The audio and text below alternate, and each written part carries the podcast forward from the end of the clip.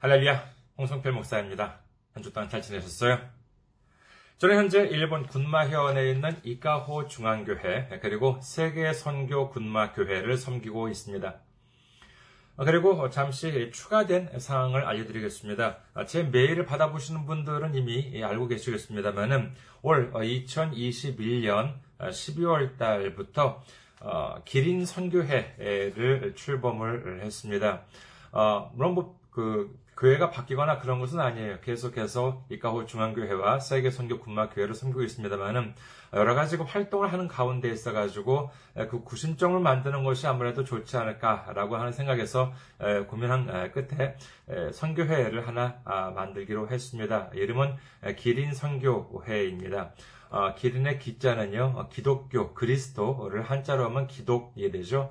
기, 그리고 어, 이웃 어, 린자입니다. 그래서 어, 그리스도 사랑 그리고 이웃 사랑을 실천하자 실천하는 선교회라고 하는 의미에서 기린 선교회라고 이름을 지었습니다.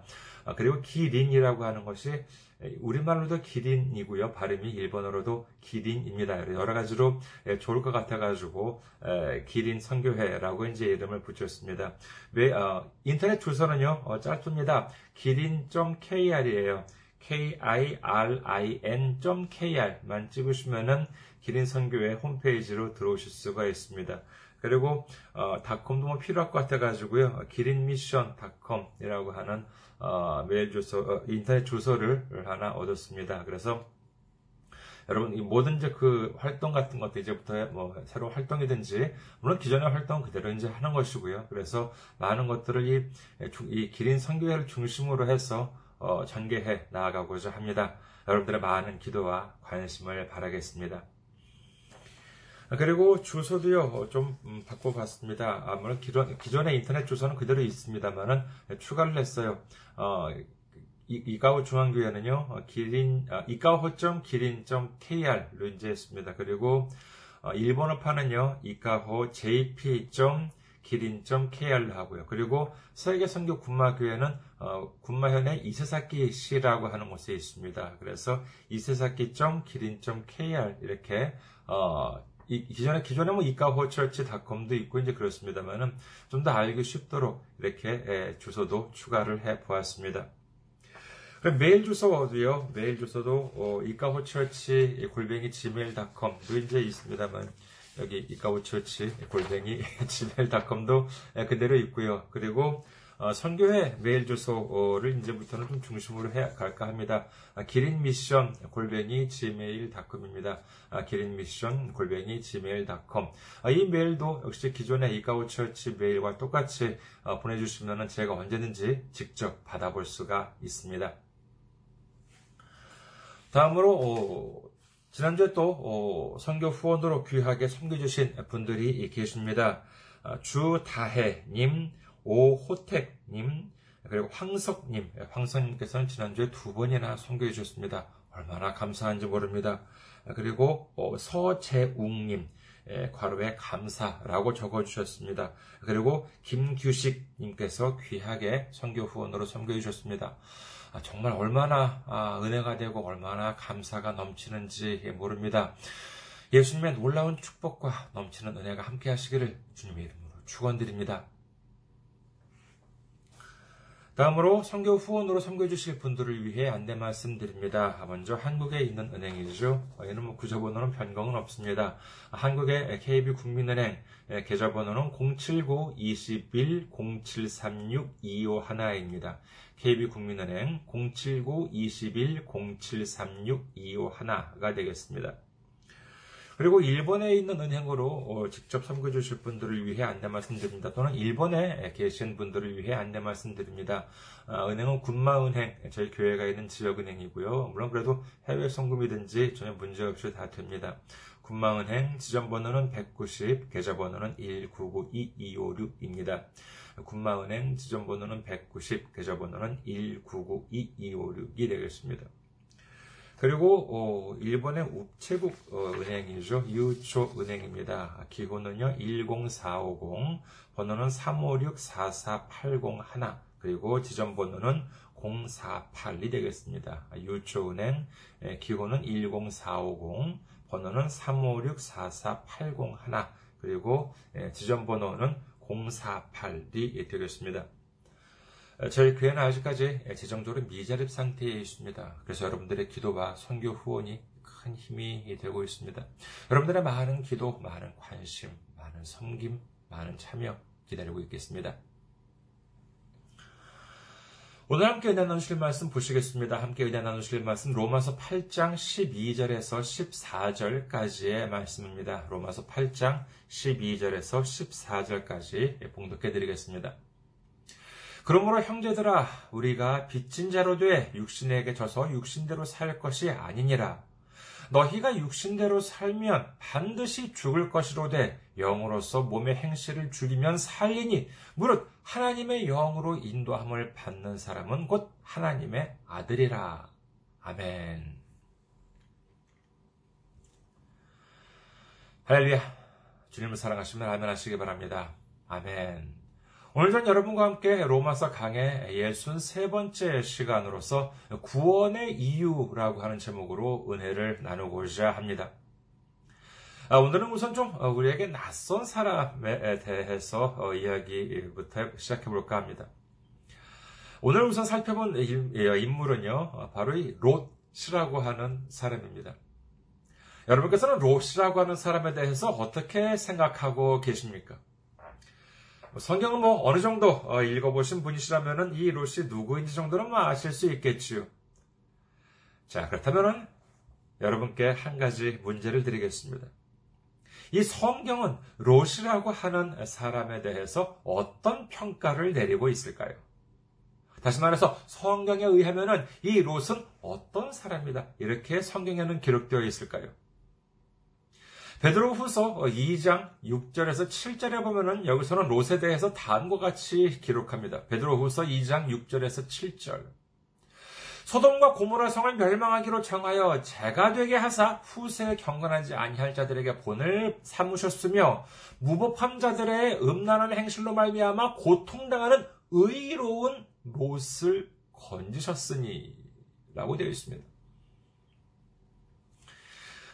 여러분께서는 어떻게 생각하실지 모르겠습니다만요. 저는 이 사실, 이 내용에 대해서 적지 않은 의문을 갖게 됩니다. 그것이 무엇인가 하면은요, 바로 이 의로운 롯이라고 하는 부분입니다. 롯? 의로운 롯? 롯이 의롭다고? 라고 하는 저는 이 그, 이 롯에 대해서 어, 그를 의롭다고 기록한 성경에 대해서 이게 순하기가 좀 어려웠어요. 아, 하지만은요, 이와 같은 경우, 우리는 조심해야 할 필요가 있습니다. 예, 그것은 뭐냐면은요, 내 생각과 성경의 기록이 다르기 때문에 성경이 잘못되었을 수도 있다. 라고 하는 생각을 갖는다는 것은 이런 대단히 위험하다는 것입니다. 성경이라고 하는 책이 무엇입니까? 이 우리가 가지고 있는 성경, 디모데 후서 3장 16절 모든 성경은 하나님의 감동으로 된 것으로 교훈과 책망과 바르게 함과 의로 교육하기에 유익하니라고 기록합니다. 성경은요, 직접적으로는 사람의 손에 의해서 기록된 것입니다만은, 이는 하나님의 감동, 하나님의 영감, 하나님의 뜻으로서 기록된 책으로서, 구약 39권, 신약 27권, 총 66권은 모두 오류가 없는 하나님의 말씀으로 받아들이시는 여러분 되시길 주님의 이름으로 축원합니다. 그렇기 때문에, 예를 들어서, 오늘처럼, 내가 생각하기에는 롯이라고 하는 사람은 의로운 사람이 아닌 것 같아. 그런데 성경은 의로운 사람이라고 적혀 있어요. 이런 경우는 우리가 어떻게 받아들여야 하느냐라고 하면은 아 나는 롯이 의로운 사람이 아니라고 생각되는데 성경에는 의로운 사람이라고 적혀 있어요. 그러니까는 이 성경은 잘못되었다? 아니에요. 그러면 안 되는 것이에요. 예, 그러면 어떻게 보아야 하는가 하면은 나는 롯이 의로운 사람이 아니라고 생각하는데 성경에는 의로운 롯이라고 기록이 되어 있어요. 그렇다면은 그 이유는 뭘까? 이렇게 접근을 해 나가야 하는 것입니다. 자, 그러면은 이제 롯이라고 하는 인물에 대해서 왜 의로운 인물이라고 하는 점에 대해서 제가 의문을 갖는지 좀 말씀을 드려야겠습니다만 우선 이 롯이라고 하는 인물에 대해서 잠시 설명을 드리겠습니다. 자, 롯은 누구인가 하면은 우선 믿음의 조상 아브라함의 조카였습니다. 아, 시간 관계상 뭐 성경 구절 내용을 생각하겠습니다만은 창세기 11장 26절에 의하면은 아브라함과 그의 가족이 아직 고향 갈대아 우르에 있었을 때 아브라함의 아버지 데라라고 하는 사람은 아브라함과 나홀과 그다음에 하란이라고 하는 아들 세 아들이 있었습니다. 이 순서대로 나간다 그러면은요, 아브라함은 첫째고, 그 다음에 둘째가 나홀, 셋째가 하란이라고 하는 것이 되는데, 그리고 이 셋째, 삼남의 하란의 아들이 롯이었던 것이에요. 그런데 아브라함의 동생 하란은 아버지 데라보다도 먼저 고향 땅에서 죽었다고 합니다. 세상을 떠났어요. 그러니까 하란의 아들이자 아브라함의 조카는 일찍이 아버지를 잃었다는 것이 됩니다. 그러니까 아브라함한테 있어가지고는 롯이 조카가 되겠고요. 그리고 롯한테 있어가지고는 아브라함이 큰아버지가 되겠죠. 창세기 12장과 사도행전 7장에 의하면요. 하나님께서는 아브라함을 두 번 부르셨습니다. 그 첫 번째는 아브라함의 고향인 갈대아 우르에서 부르셨고, 그리고 두 번째는 갈대아 우르에서 가나안으로 가는 도중인 이 하란이라고 하는 곳에 머물렀을 때 부르셨습니다. 하란이라고 하는 이름이 좀 헷갈립니다만 하나는 아브라함의 동생이자 롯의 아버지의 이름이 하란이었고 그리고 가나안 땅으로 가는 도중에 머물렀던 지명이 하란이라고 이제 해가지고 헷갈릴 수도 있습니다만요 하나는 분명히 사람 이름이고 또 하나는 지명입니다. 그런데 창세기 11장에 의하면은 아브라함이 그의 가족을 이끌고 고향을 출발했을 때에는 이미 롯을 데리고 갔습니다. 여기에는 어, 유추할 수 있는데 뭐, 이, 있는 것이 두 가지 이유가 있지 않을까라고 합니다. 우선 첫째로는요, 당시 롯한테 있어가지고는 아버지 하란이 세상을 떠난 다음이라고 말씀을 드렸죠. 그리고 둘째는 아브라함과 사라 사이에는 이제 그 어, 갈대우를 떠나려고 하는데 아직 아이가 없었어요.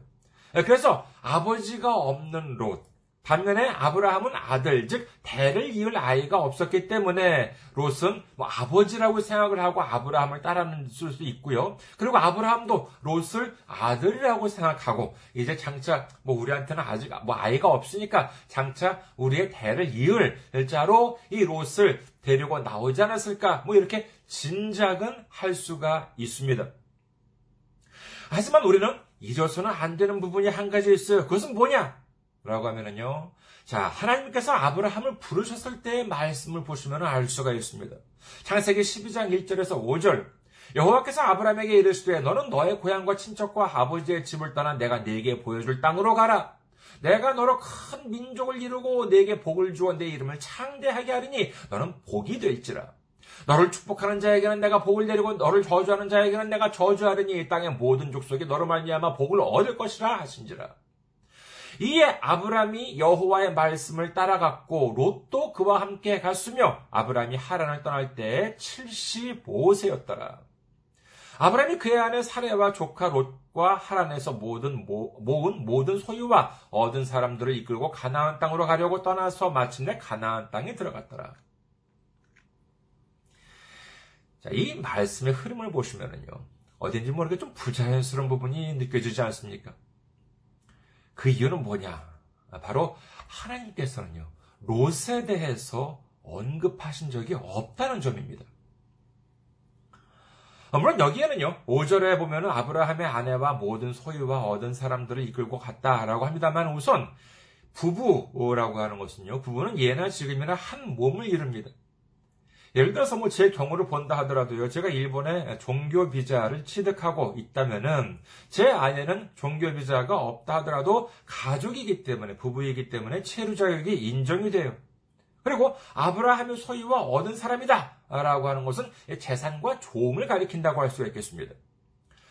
노예제가 있었던 당시에는요, 노예도 마치 재산처럼 그 사람이 소유를 할 수 있었고, 그리고 매매도 할 수 있었습니다. 아, 뭐, 지금 뭐, 당연히 뭐, 용서될, 그, 그, 그 어, 용납되지 않은, 않은 일이지만, 당시에는 그랬다는 것이지요. 그렇기 때문에 아브라함이 자신의 집에 있었던 종들을 데리고 간다. 이것도 역시 문제가 되지 않습니다. 그러나, 롯은 그렇지 않아요. 롯은 아브라함의 친족이긴 합니다. 친족이긴 한데 가족이 아니에요. 예를 들어서 뭐 제가 뭐 종교비자를 가지고 있다. 그러면 제 아내도 체류 비자가 나오고 그리고 자식이 있는 경우에는 자식도 가족이니까는요. 어, 미성년자 가족인 경우에는 당연히 체류 비자가 나옵니다. 그런데 친족은 그렇지가 않다는 것이에요. 그럼 롯이 그러면 종인가요? 아니에요. 종도 아닌 자유인입니다. 하나님께서는 롯을 데리고 가라는 말씀을 하지 않으셨어요. 그럼에도 불구하고 아브라함은 롯을 이끌고 길을 나섭니다. 뭐 이게 뭐 별 문제가 되냐 이렇게 생각하실 수도 있겠습니다만은요. 이것으로 인해서 계속 문제가 아, 발생하기 시작합니다.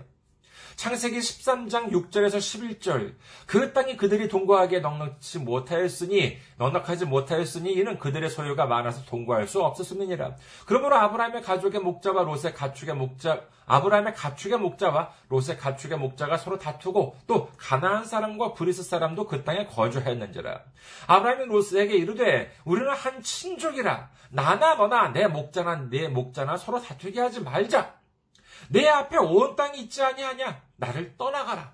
네가 좌하면 나는 우하고 네가 우하면 나는 좌하리라. 이에 롯이 눈을 들어 요단 지역을 바라본즉 소알까지 온 땅에 물이 넉넉하니 여호와께서 소돔과 고모라를 멸하시기 전이었으므로 여호와의 동산 같고 애굽 땅과 같았더라.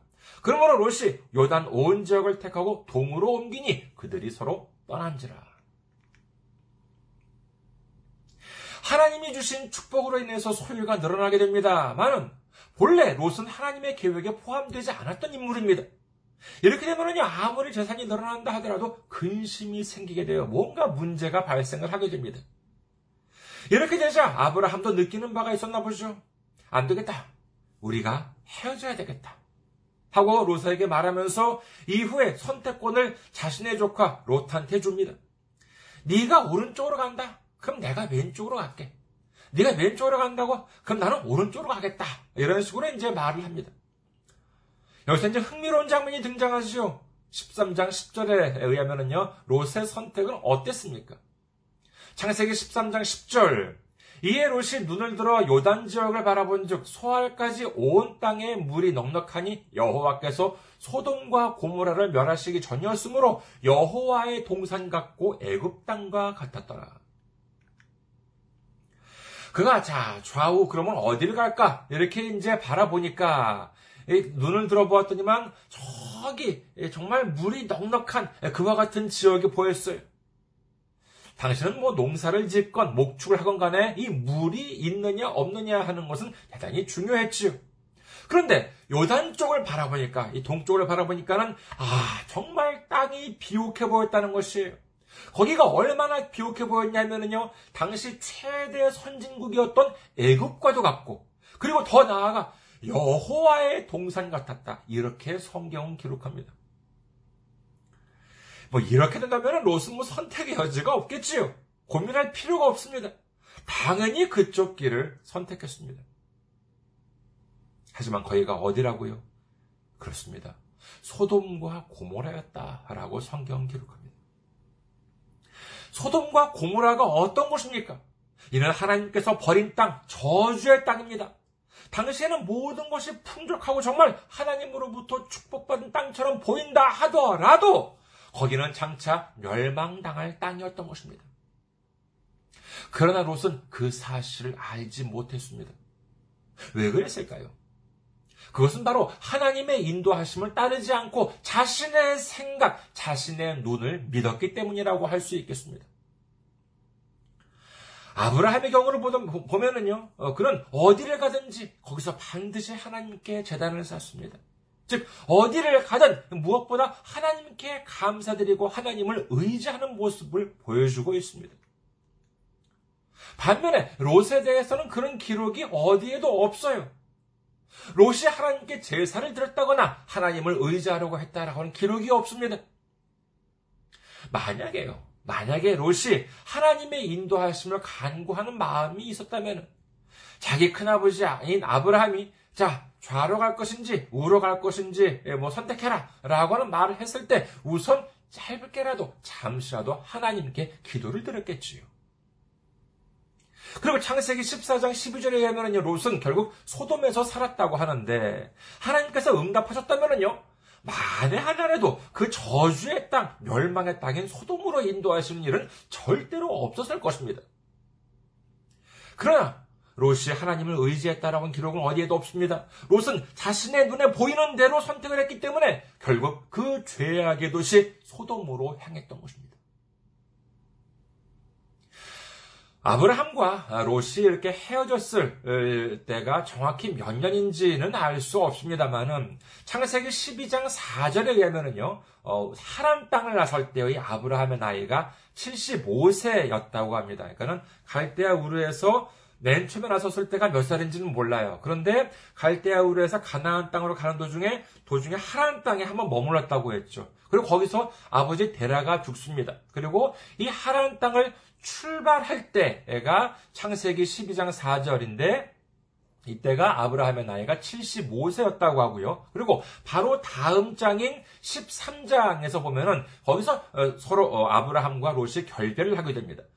자, 그러면 이렇게 미뤄본다면 12장 4절에서 하란 땅을 나섰고, 그리고 바로 다음 장인 13장에서 어, 아브라함과 롯이 결별을 했다라고 한다면은 하란 땅을 출발해서 얼마 안 되었을 시기였을 어, 거라고 짐작을 할 수가 있겠습니다.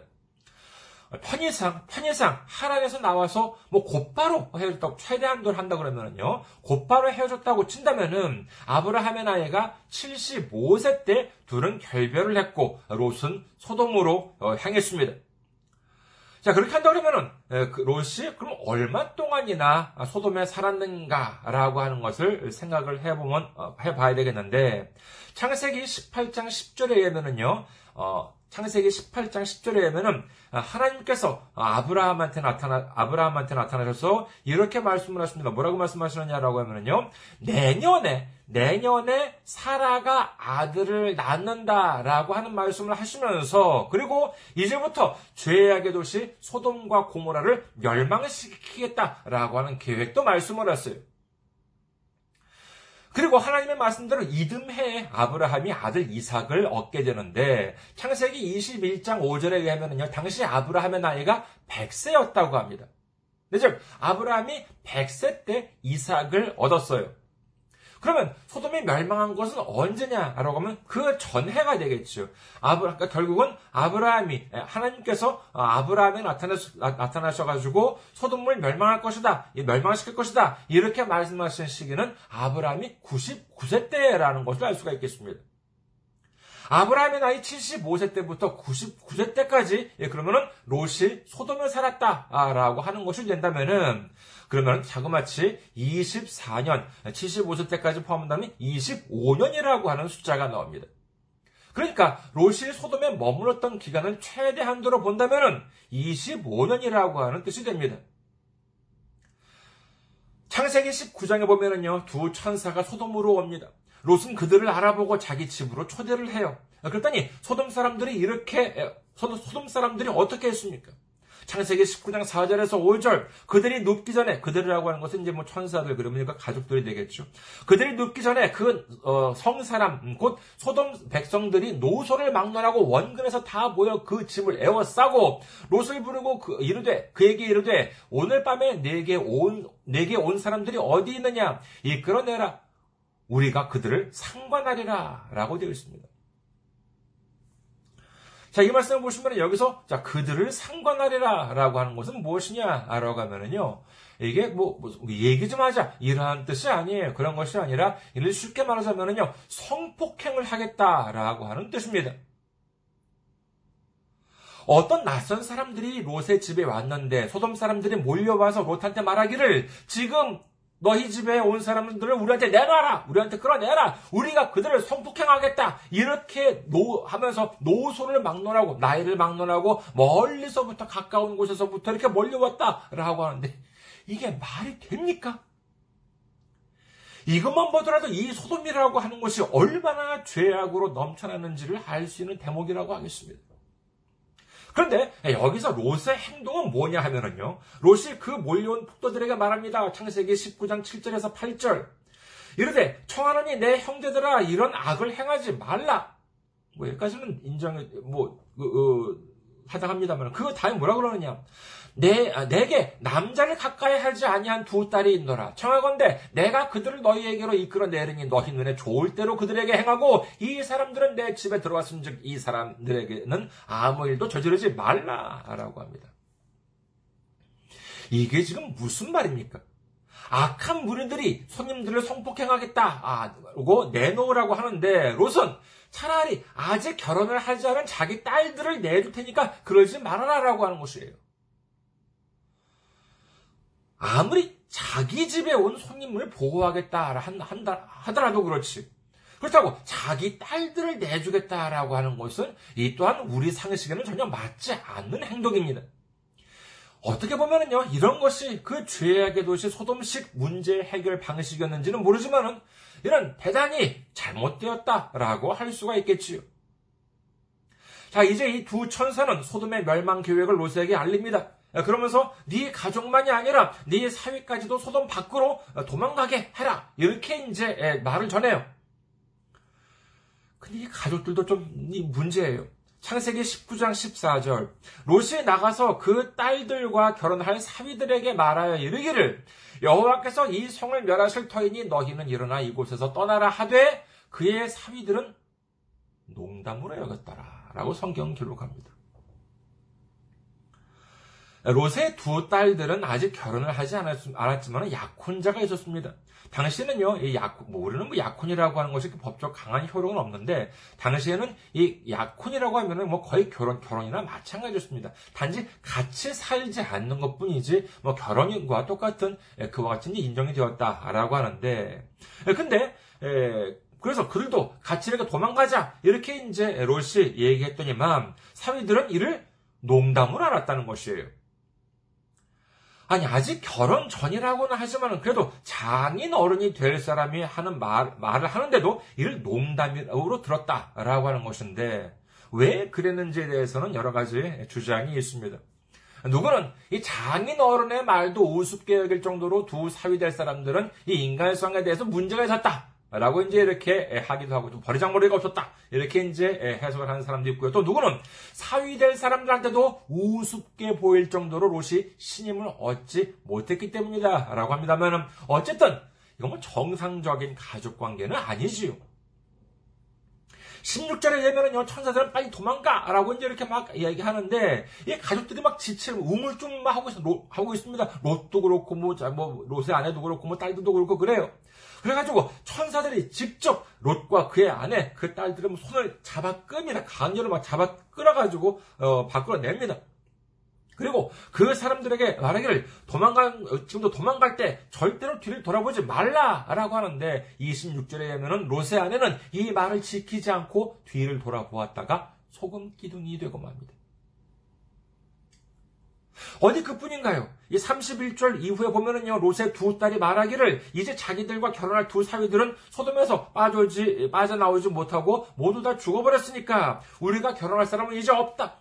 그러니까 자기들의 아버지 롯을 술 취하게 해가지고는 아버지의 아이를 갖자고 합니다. 이 두 딸은 소돔, 롯이 소돔에서 사는 동안에 얻은 것으로 짐작이 돼요. 왜냐하면 아브라함과 결별할 때 롯에게 아이가 있었다라고 하는 말은 없기 때문입니다.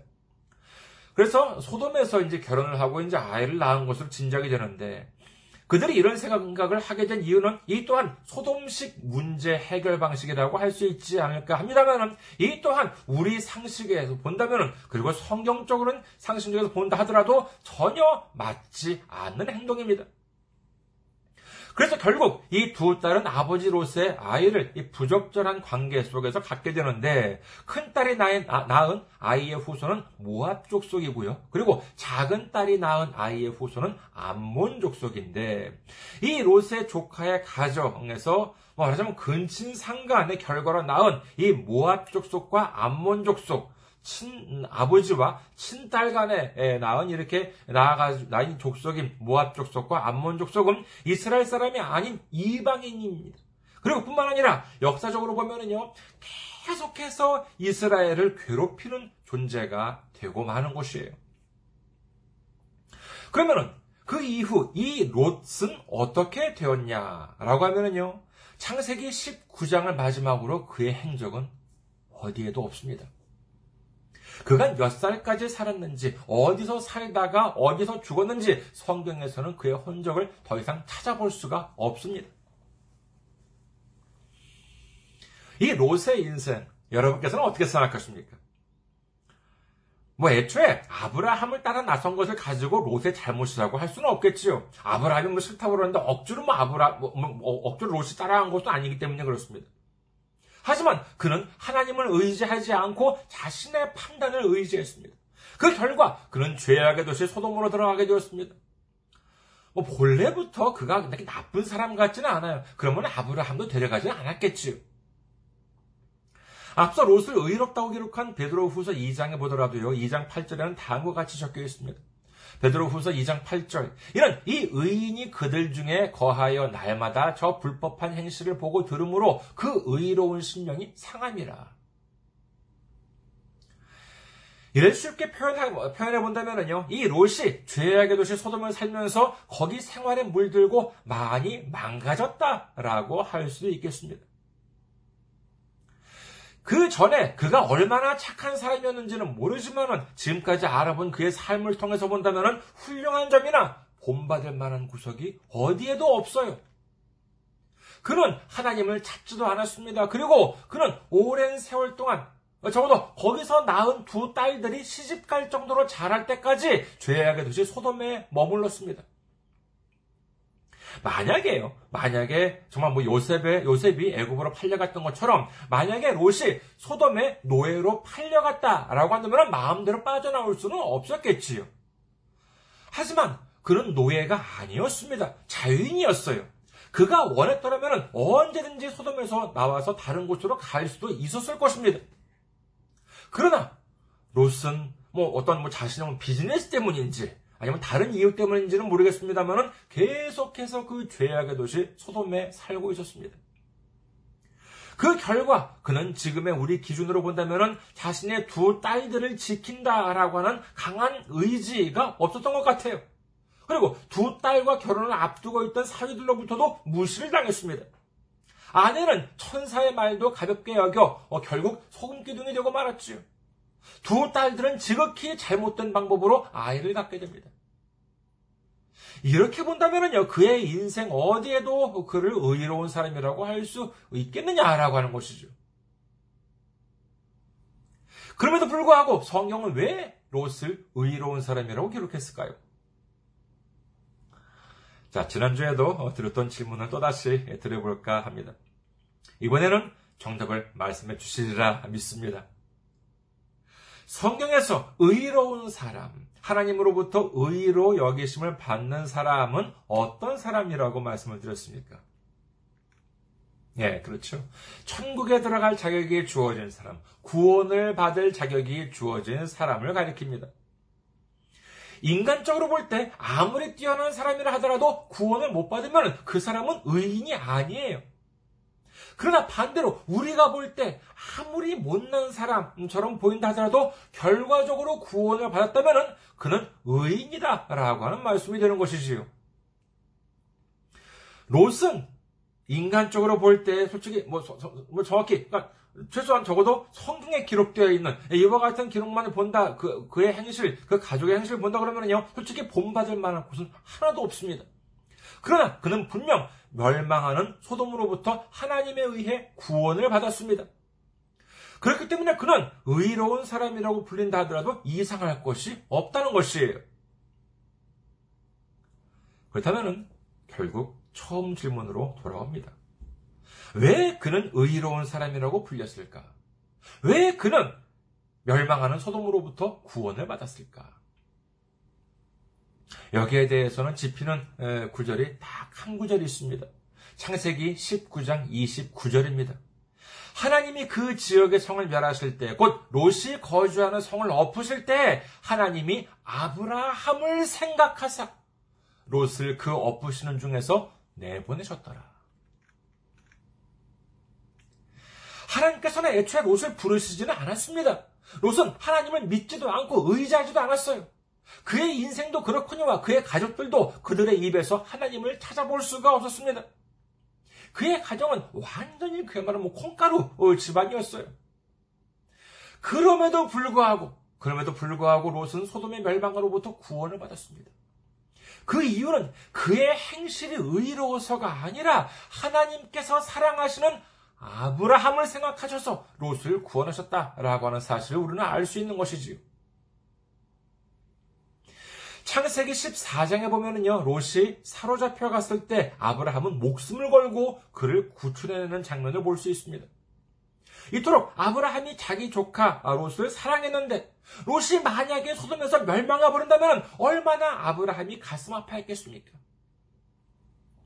바로 이런 이유 때문에 다시 말해서 롯이 이뻐서가 아니라 아브라함이 이뻐서 롯을 구원하게 되었다라고 하는 사실을 믿으시기를 주님의 이름으로 축원합니다.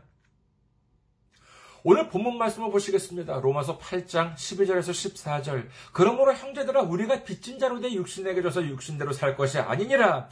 너희가 육신대로 살면 반드시 죽을 것이로되 영으로서 몸의 행실을 죽이면 살리니 무릇 하나님의 영으로 인도함을 받는 사람은 곧 하나님의 아들이라. 성경은 우리가 빚진 자다 이렇게 기록을 합니다. 다른 번역본에 보면은요, 이를 의무가 있다 이렇게 번역을 한 성경도 있습니다. 이는 참으로 적절한 번역이라고 할 수 있겠지요. 왜냐하면요, 빚진 자가 무엇입니까? 아, 이런 다른 말로 하자면 채무자, 즉 채무를 이행할 의무. 좀 쉽게 말하자면요, 빚을 갚아야 할 의무가 있다라고 하는 뜻이라고 하겠지요. 우리는 분명 빚진 자입니다. 생각해 보세요. 우리가 구원을 받을 만한 자격이 있습니까? 만약에 우리가 우리 스스로의 능력으로 구원을 받을 만한 사람이었다고 한다면 누가 필요가 없게 되겠습니까? 그렇습니다. 예수님이 필요가 없습니다. 예수님의 십자가 보혈이 없어도 우리가 구원을 받을 수 있다면 무엇 때문에 예수님께서 그런 모진 고통을 당하셨겠습니까?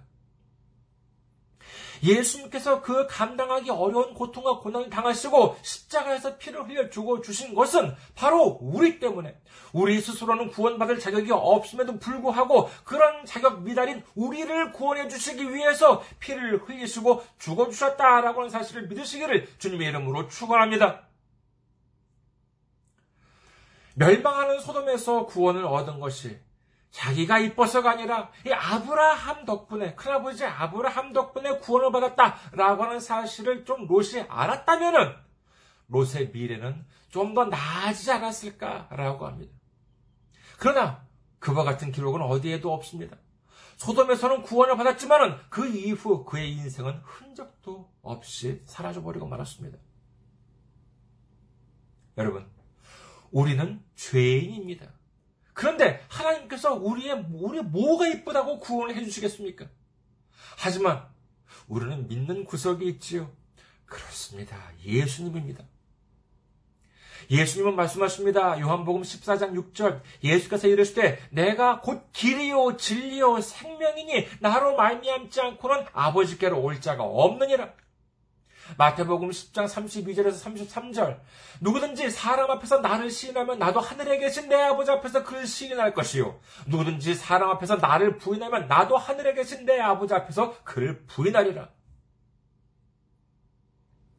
우리가 구원을 받는 길, 하나님 아버지께로 가는 길은 단 하나, 예수님을 통한 길밖에는 없습니다. 예수님께서 열어주신 길, 예수님께서 십자가로 말미암아 열어주신 길이 구원으로 이르는 유일한 길이다라고 하는 사실을 믿으시기를 주님의 이름으로 축원합니다. 이 길은 우리가 예수님을 시인하면 됩니다. 예수님은 하나님의 독생자시요, 우리의 구주시요, 우리의 모든 죄를 십자가에서 해결해 주시고, 우리는 그 십자가의 보혈을 의지함으로 말미암아 구원에 이른다라고 하는 사실을 믿고 시인하기만 하면은 이는 마치 하나님께서 아브라함을 생각하사 롯을 구원해 주신 것처럼 하나님께서는 예수님을 생각하사 우리를 구원해 주시는 줄 믿으시기를 주님의 이름으로 축원합니다. 요한복음 1장 12절 영접하는 자 곧 그 이름을 믿는 자들에게는 하나님의 자녀가 되는 권세를 주셨으니 그리고 오늘 본문 중에서 로마서 8장 14절 무릇 하나님의 영으로 인도함을 받는 사람은 곧 하나님의 아들이라. 이제 우리는 예수님을 우리의 구주로 영접하고 하나님의 영, 그리스도의 영의 인도하심을 따름으로 말미암아 하나님의 자녀가 되는 축복을 받고 이제 하나님의 아들, 하나님의 자녀로서 주님께 순종하고 주님께 감사와 찬송과 영광을 돌리는 삶을 살아가는 우리 모두가 되시기를 주님의 이름으로 축원합니다. 감사합니다. 항상 승리하시고 건강한 모습으로 다음 주에 뵙겠습니다.